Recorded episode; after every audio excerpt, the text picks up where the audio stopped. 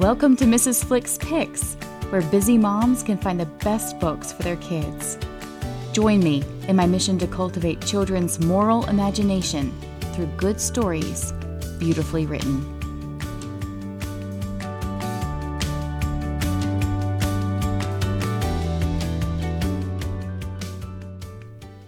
Hello, and welcome back to Mrs. Flick's Picks. I'm Carey Flick, and I am thrilled to have you back with me today. Before I get to this week's picks, I'd like to talk about morality and the nature of children, or humans in general, for that matter.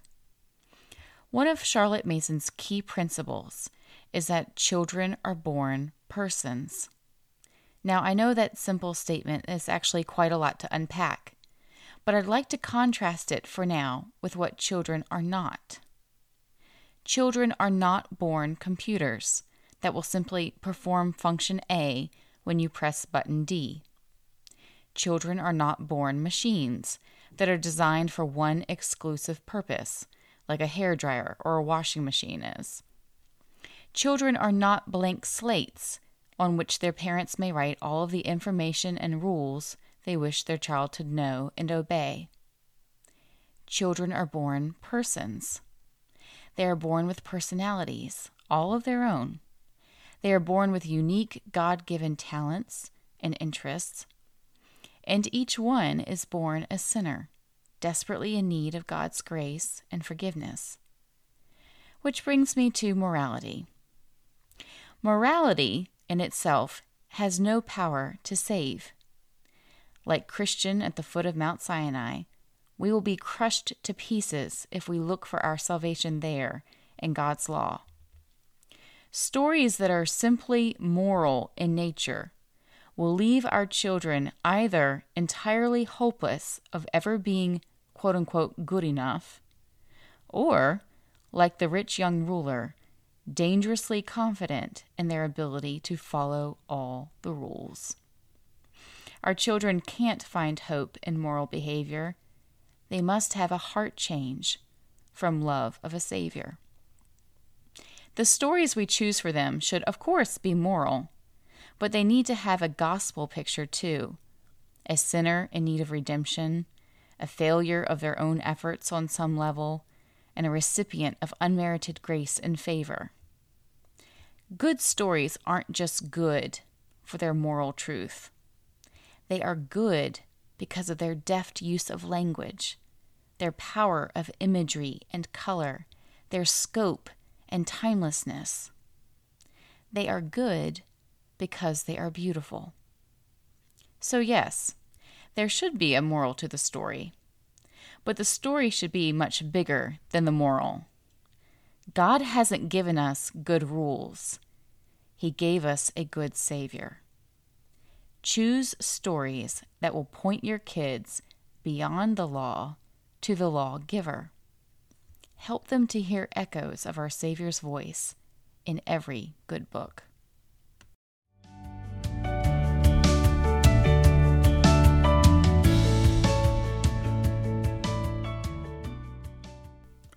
My first pick for you is Library Lion, written by Michelle Knudsen and illustrated by Kevin Hawkes.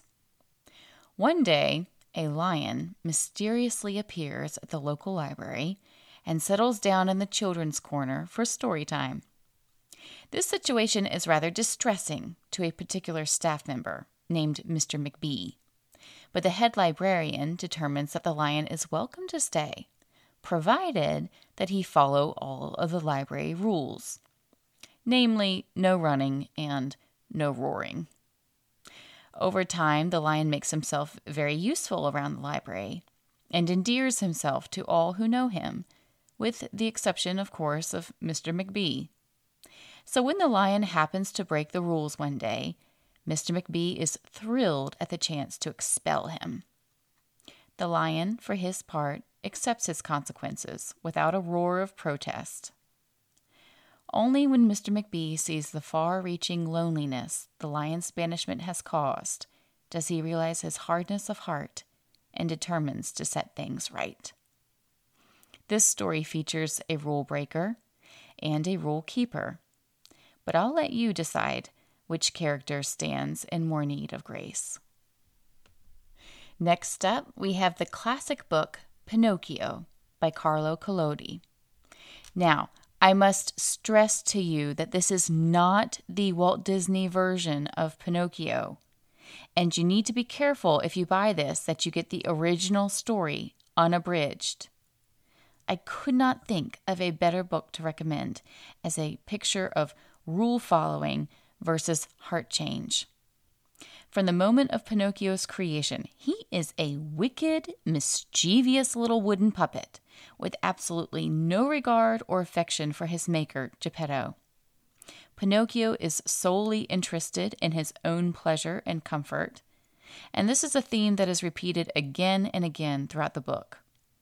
He eventually does get to a point where he sees the benefit of having a father and further into his adventures, he understands the positive consequences of being good.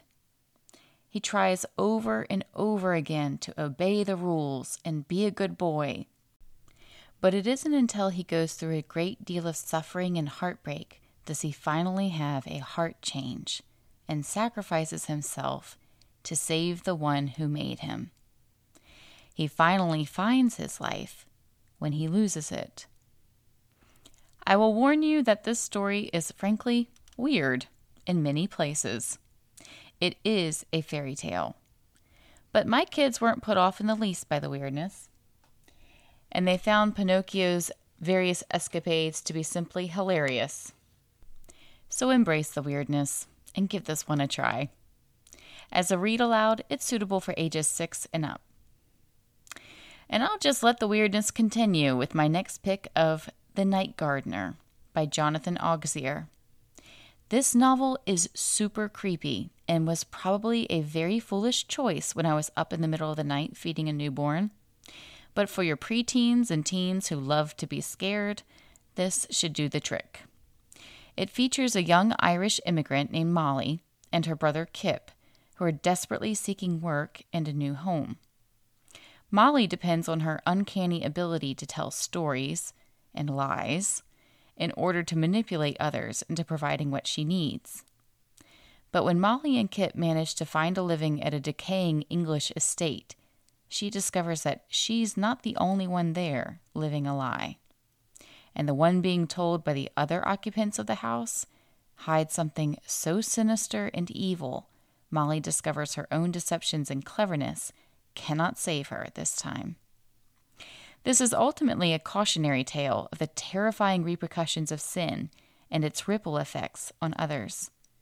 But it also gives a wonderful picture of repentance and the freedom found in confession. I'd recommend it for ages 12 and up. And that wraps up this week's picks. I'm looking forward to next time, and until then, happy reading!